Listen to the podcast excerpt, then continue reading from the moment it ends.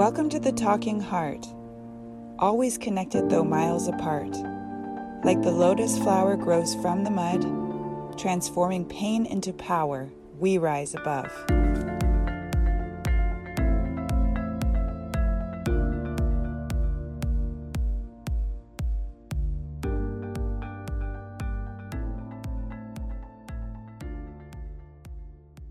I bent, contorted, nosedived, back flipped, forward rolled, backward rolled, stood on my hands, cartwheeled, round offed, front flipped, crawled, nosedived to please you. I walked through coals, tight roped, cat leaped, straddle jumped, wolf jumped, free falled, and tumbled to gain your favor.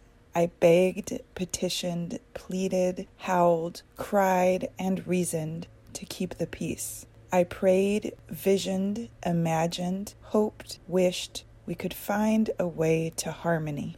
One day, while on the high wire halfway across the Grand Canyon, on two toes standing, a big old owl landed on my shoulder, startling me. I nearly fell over. Wise Owl whispered, Here, here, dear one. Stop trying so hard. How they feel about you is of no regard to who you truly are. Remember, you are made of stars, consciously shining brightly within and afar. Stand tall, be proud, paying no mind to ills of the crowd. Although they berate and condemn you, it matters not if they like or they hate you. None of their words have any say. It's your life, it's your play. Their thoughts are none your business. I am the mighty owl bearing witness, shining light onto what was once dark, divine knowledge, your soul's spark. Let go. There's nothing more you can do. Don't waste your precious time on those that don't care for you.